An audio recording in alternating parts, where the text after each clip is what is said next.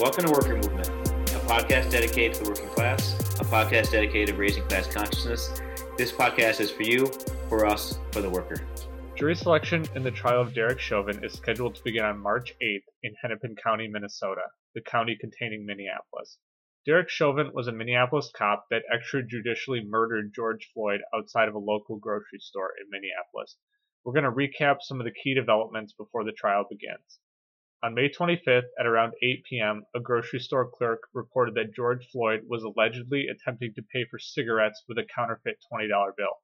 We say allegedly because that was the claim in the 911 call, and an individual is innocent until proven guilty by a jury of their peers.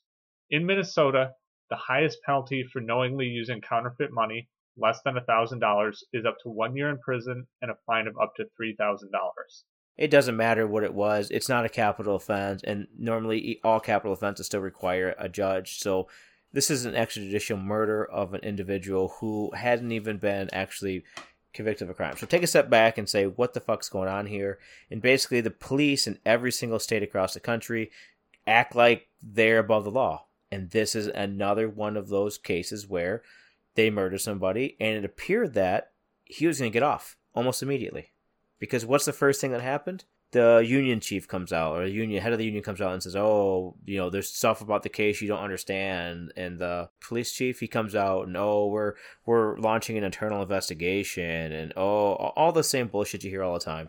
And what what this what they're trying to do and this is common everywhere that you see police brutality and murder, is they try to drag it out. They drag it out as long as they can to prevent the public from having a memory about it because the news cycle goes away. But the one thing that changed though in Minnesota was was they had enough and they burned that motherfucker down. And that's what happened. And now we're to the point eight months later. So it's been eight months. I don't know why it took so long. I really don't understand what evidence they had to gather in eight months against him because there's literal video of him murdering somebody. But eight months has passed. They've dragged it out as long as they can before he had to stand trial. So there's a number of observable instances of attempting to drag this out. Let's start with the Friday after Chauvin killed Derek Floyd. There was a hastily scheduled press conference for the federal district attorneys in whatever district Minnesota is. And it was a windy day, and you had CNN there, and you had all the national media there just pointing their cameras at a blank podium. And there was supposed to be this grand announcement, and there never was. And then you had the district attorney or the attorney of, I don't know what the title is, come out and just kind of ramble. And then you had the Hennepin County attorney of Minnesota come out and ramble, and then the press conference ended. Well, this press conference was supposed to announce that a plea deal had been reached between Derek Chauvin and the feds in the state of Minnesota, that he would serve 10 years he would not be subject to a federal civil rights investigation. And this plea deal, to the best of the New York Times reporting knowledge, existed until Bill Barr, the Attorney General appointed by Trump, said no to the deal. So Chauvin effectively said, I'm guilty. And the leak of this plea deal is a major issue in the context of getting a fair trial, but we'll come back to that later. Bill Barr cancels this plea deal because he claims there's not enough information about the case. It, it should ask the question why would the Attorney General cancel a plea deal for a law enforcement agent to take 10 years? And it has a, a few different routes we can go. One, the question could be does this set a precedent? Not a precedent that we're taking plea deals, but a precedent that we can actually justifiably convict police. That's one. Two, it also could be that he thinks that a trial would actually let Chauvin off because we know Bill Barr's a piece of shit. Who knows what the man's thinking? He's probably hoping that Chauvin gets off because you know why wouldn't he? And he probably didn't want to do it during, I guess, the last bit of Trump's legacy. I really don't know why. I mean, it's it's sort of like the end of days, and and he just decides to cancel his plea bargain. And the third is maybe there wasn't enough information, but uh, to me that seems like not the easiest solution here because there's a lot of information. Yeah, I tend to agree given that the maximum sentence he can receive for the charges currently against him of second degree murder is 12 and a half years. but maybe that information wasn't knowable at the time, or, or there was a fear that there was going to be even more egregious information that would come out, something like that. And Bill Barr has some precedent and some history to rely on in Minnesota. I, I think a year earlier, two years earlier, I'm not really sure of the details, but a black cop shot and killed a white female in an alleyway. And effectively, this was an accident. But the cop shot this woman. She apparently startled him. It was in a, a darkish alley, and she tapped on the window or something, and he like freaked out and shot her yeah, a trained police officer with his hand on his gun in a car shot somebody at random through a window. This officer was eventually convicted of third degree murder and was charged by Mike Freeman, who's Hennepin County prosecutor. Yep, the county a county prosecutor. Yep. And he was the same individual that initially charged Chauvin with third degree murder. A series of events happened where Mike Freeman was removed from the case and now the Attorney General of Minnesota, Keith Ellison, is charging the case. So he's the prosecutor in charge now. This is due to a, a, slight nuance in the Minnesota law where the governor can appoint a special prosecutor in certain circumstances, and that's that's what happened. But we don't want to undersell the degree to which Mike Freeman is incompetent because, as we've talked about before, the prosecutor works with the police. They are not impartial. Every day. Kamala Harris, the vice president, was a prosecutor. That's why we call her Kamala. She's a prosecutor. She's a cop. Chief law enforcement agent in that area. City, state, county, whatever happens to be, they are the chief law enforcement person because they're the ones that get to decide what's charged. They're the ones that work with the police. They set the directive. They're the ones that work with them day in and day out. They're, they're basically the blue wall that prevents prosecution. So here's the nuance of third degree murder. In Minnesota, third degree murder is defined as follows in statute 609.195, section A. Whoever, without intent to effect the death of any person, causes the death of another by perpetrating an act imminently dangerous to others and evincing a depraved mind, without regard for human life, is guilty of murder in the third degree and may be sentenced to imprisonment for not more than 25 years. So this is the charge that Mike Freeman charged the Minneapolis police officer that shot the white female in an alleyway. This person was convicted, and this was the same charge that was leveled against Chauvin initially. And this is all relevant because the police officer that was convicted, Mohammed Noor, has appealed this, and there's a non zero chance that his conviction gets overturned due to a small nuance in the language of the statute. And the Minnesota Supreme Court has agreed to consider this argument. The argument effectively boils down to can somebody perpetrate an act imminently dangerous to others when that act is targeted at a single individual? So if you intentionally shoot one person, are you committing an act imminently dangerous to others? So it's a singular versus plural. This statute was intended to address stuff like drug driving, where you injure other people collectively so this this is a legal nuance that's playing out. But the point of this is that if you're a prosecutor and you're intentionally charging cops with third degree murder and you have a reasonable belief that it's not the correct thing to charge them with, you can charge them, they can get convicted, they can appeal, and then it gets thrown away. So you're providing yep. a lifeline. This statute is weird. It's a weird case. But this idea that the prosecutor will protect the cops, I think is borne out by the, the weird intricacies of this legal battle that's going on now. And the next piece is that Chauvin was charged with third degree murder. Keith Ellison removed it and charged him with second degree murder, which is a much more explicitly intentional act against a single individual. And now the prosecution wanted to re add the third degree murder charge in light of Mohammed Noor, the cop that was convicted's appeal that third degree murder is valid being upheld. And the Minnesota Court of Appeals on Friday, March 5th, just remanded the prosecution's appeal to reinstate the third degree murder charge against Chauvin back to the district court, citing the Noor precedent that the Supreme Court just agreed to consider. This is a mess and could very likely lead to a delay in the trial if Chauvin's attorneys also appeal to the Supreme Court. So you have these two competing ideas, and one's playing out in the Mohammed Noor case, and the others playing out in the Chauvin case. And I think the prosecution is attempting to avoid this oddity, but it's being dragged out in courts, and it will have a non-zero impact on the trial. This the same legal strategy happens time and time again with police and justices. It's a waiting game. Just like capital, they will wait you out because they control the schedule. They control how long it takes the prosecutor to get it on the dockets. They control how long it takes for you to investigate this or that. The key question of this case is likely going to turn on whether the defense can somehow spin that George Floyd had fentanyl in his system, and because of that, it's fine. That's going to be a key part of their defense. And whether that's a good defense or not, I'm I, am i am neutral, I guess, on it. It's going to happen. That's going to be part of their defense. And as part of that defense, you're going to see stuff like, well, this training was intentional. This is something that we trained for. And because we trained for this, the, the officer, the individual officer and his teammates acted appropriately. They did the right thing because they followed their training. And had George Floyd not had fentanyl in his system, the training would have worked and he wouldn't have died. And because the training was what we train on, we can't hold somebody accountable because that was their training. You're going to hear that over and over and over and over. It's an administrative issue. It's not the officer's fault, right? We need to increase our training to to e- examine these things. Fentanyl is a known drug, and fentanyl is a wild ass drug. And if you don't have training for this, then you fail as administrator and should basically be in prison. I, I don't really understand this argument, but again, you're talking about trying to convince, you know, probably an all white jury that this white cop didn't do anything wrong.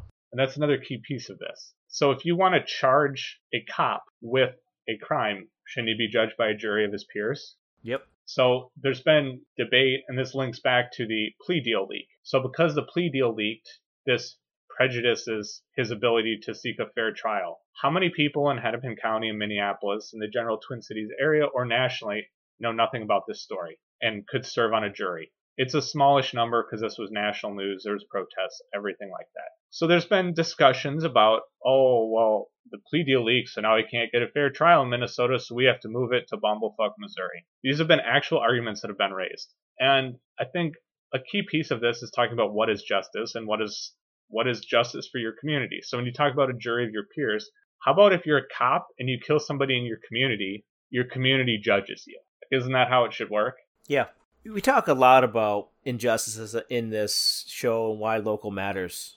And I'm going to keep pushing this every single podcast.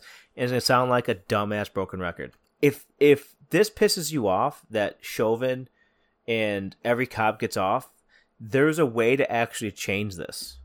There's multiple ways locally. You can try to find a good prosecutor, or at least hold a prosecutor accountable. Some places it's an elected position, some places it's appointed find that process, try to disrupt it. You can also join the city council and change the way the police contract works. You don't have to have armed murderers roaming the streets. You don't have to. That's not a requirement. There's nothing that says that you must have armed people wandering around in cop cars. You can have it be similar to any other local patrol in which they are part of the community. They live in the community they, that they serve in and they're community service officers or community service personnel. And their job isn't to enforce laws, it's to make the community better. And their job isn't to look for broken windows crimes and, and try to hem up everybody in the community. The job is to make the community better. When you see communities advocating for the not only the defunding of police, but the abolishment of the police, they're talking about the cultural problems that exist in all police forces because the police exist to preserve the class divide. And it requires looking at the police and the problems with the police from a bigger picture. So, under the mantra of abolishing the police, what if instead of charging the individual that committed this crime in the context of he was following the training, instead of just letting the cop off because oh he followed the training, which is a possibility, we said, oh well this this individual cop was following the training of a horrible fucking repressive entity called the police force. And we said, you know, instead of charging the officer, we're going to charge the entire police as an entity with murder. And then you let the community decide through a jury whether it gets the death penalty or not.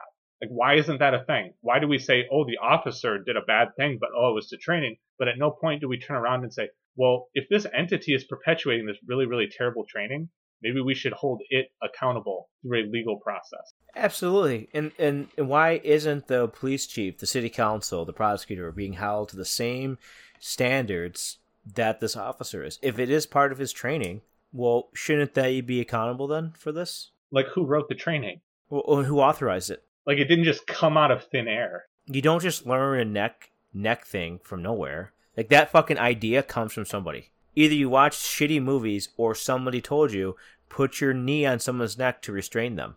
Those people should be in jail, at least brought into the public light. The police entities that advocate for stuff like the chokeholds and the knee on your neck restraints do it in the context of this will have some property. And while we're not really advocating for those people and, and this specific policy, there are policymakers in governments that agree to this stuff and they like sign off on it and they like put it into training and they set up classes where they teach officers to do this shit. Like this this is not just some like oh this guy he went and googled it on YouTube and he like he watched a couple videos and he thought he'd try it at work the next day.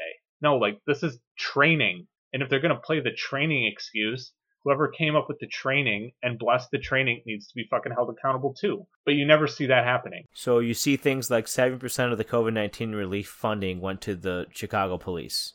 What the fuck were they doing with that money? Where's the accountability at? How did you get money for training and nobody knows what the training is? And then the training turns out to be like choking somebody out with your knee on their neck. Like that's what tr- police training like literally is. No one's ever held accountable because there is no model for police accountability.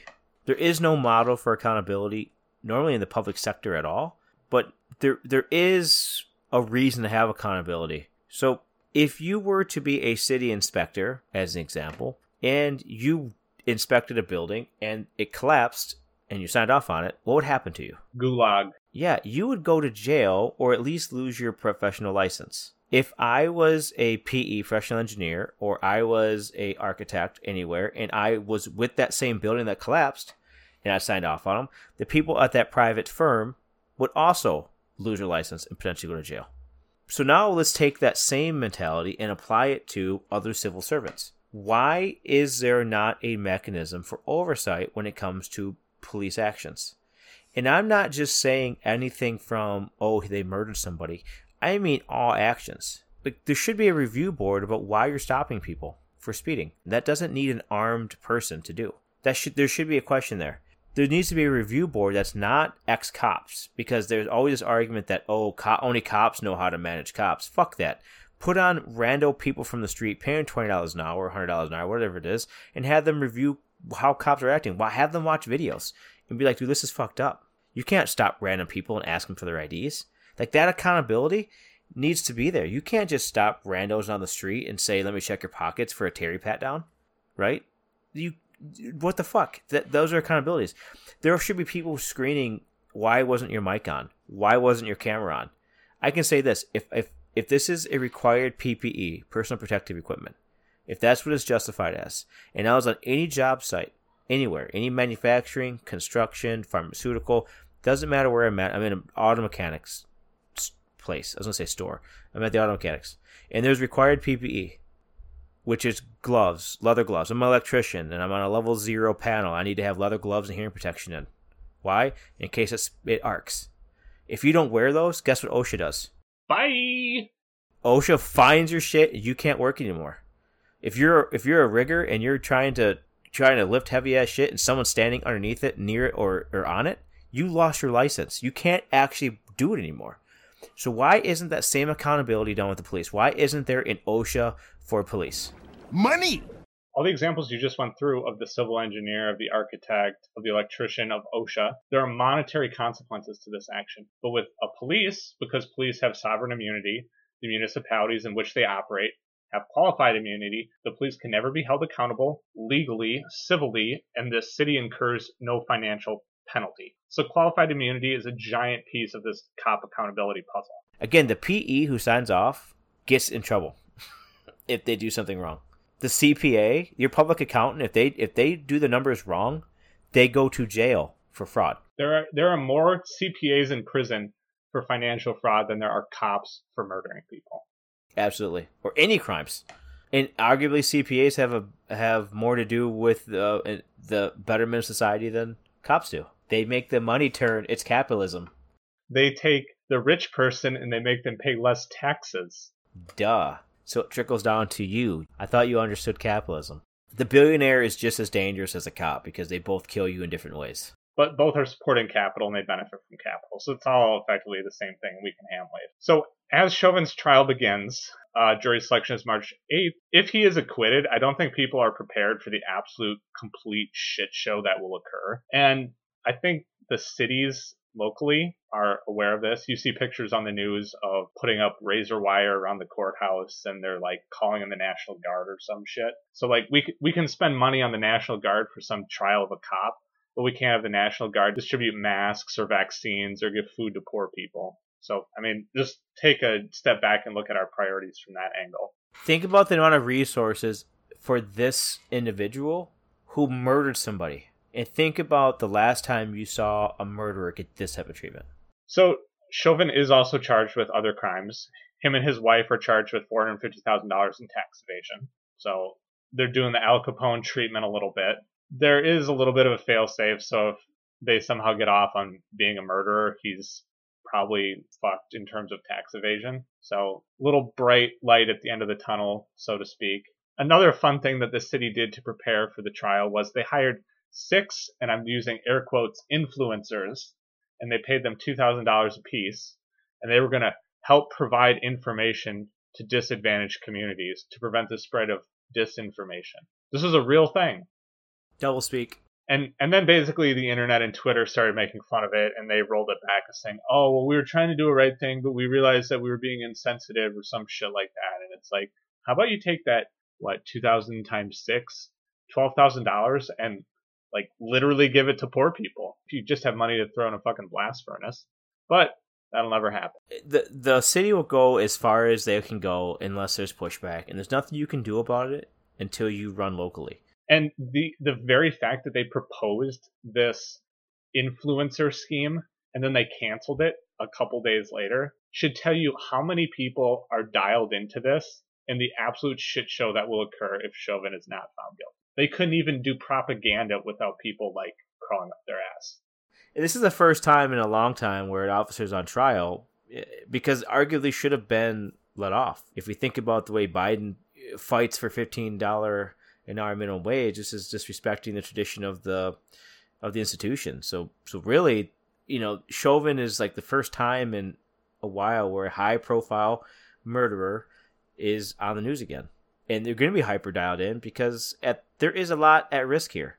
The police don't want to see a pig get thrown in jail because it's going to basically question all the crimes they commit and whether or not they'll be culpable for their actions the individuals in the community don't want to see the the murderer get off because they're terrorizing and murdering people like a gang would, like the mob. If you think about the mob in Tony Soprano, that's what police departments are.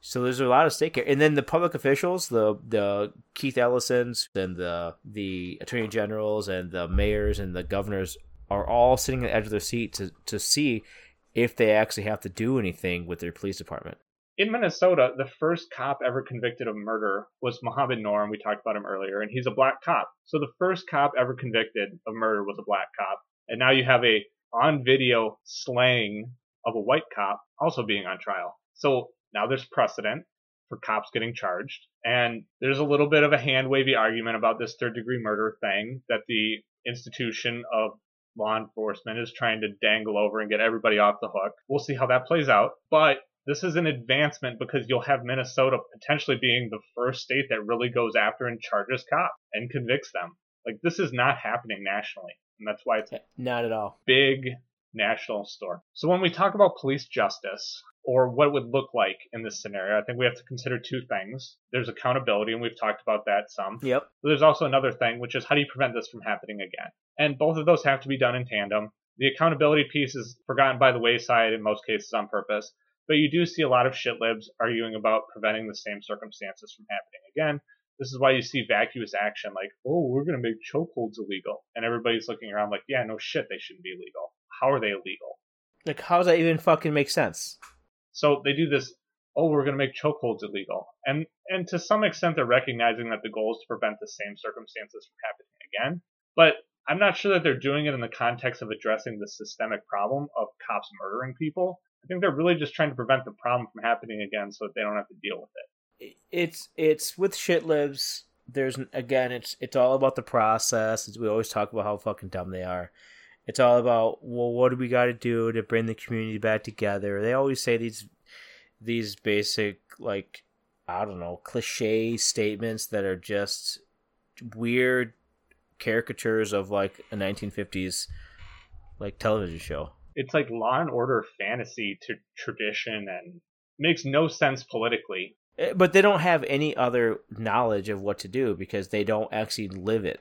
The shit libs that say dumb shit like we should have a, a beer summit, or they say dumb shit like um, we should ban chokeholds. Like, really, that's what you're going to? Like, the high bar for action here is is something that should never have been part of the police culture or training in the first place. I mean, chokeholds are banned in WWE, and if it's banned there, why is it not banned in you know police force? I can say this when you talk about the accountability and justice part of it. How do you prevent the same thing? And, and we're going to talk about it from the medical or the engineering point of view or the CPA point of view or whatever professional services you, you talk about. They have rules in place so they can't happen. There's FEC rules so you can't violate laws with the election committee. There are rules with OSHA so you can't violate occupational safety and health. Right? There's the EPA so you can't violate environmental policy. So There's actual federal and local and state regulations that prevent this stuff. So the question now is why are there not those same things on the books for accountability and preventing the same circumstances? Like they have to wear body cams. If you don't wear a body cam, immediately fired. That's the accountability, and that's how you prevent the action. All I know is that at, at wherever I'm employed, if I don't follow the rules, whether or not it's safety, if if it's accounting rules, whatever happens to be, they fire me. Thou shalt not do this, and I did it, I'm fired. Everybody here, the 99% of the rest of us, get fired when we don't do our job. When the pigs sit around and they talk to each other car to car in a, a private property driveway somewhere or a parking lot somewhere and pretend that they're policing. I mean, they get to do what they want all day long because there is nothing to prevent them from doing that. If you want to make change, and we'll say this a thousand times, run for city council. Please, please consider running for local office. For future episodes and to learn more about the worker movement, join us at workermovement.com.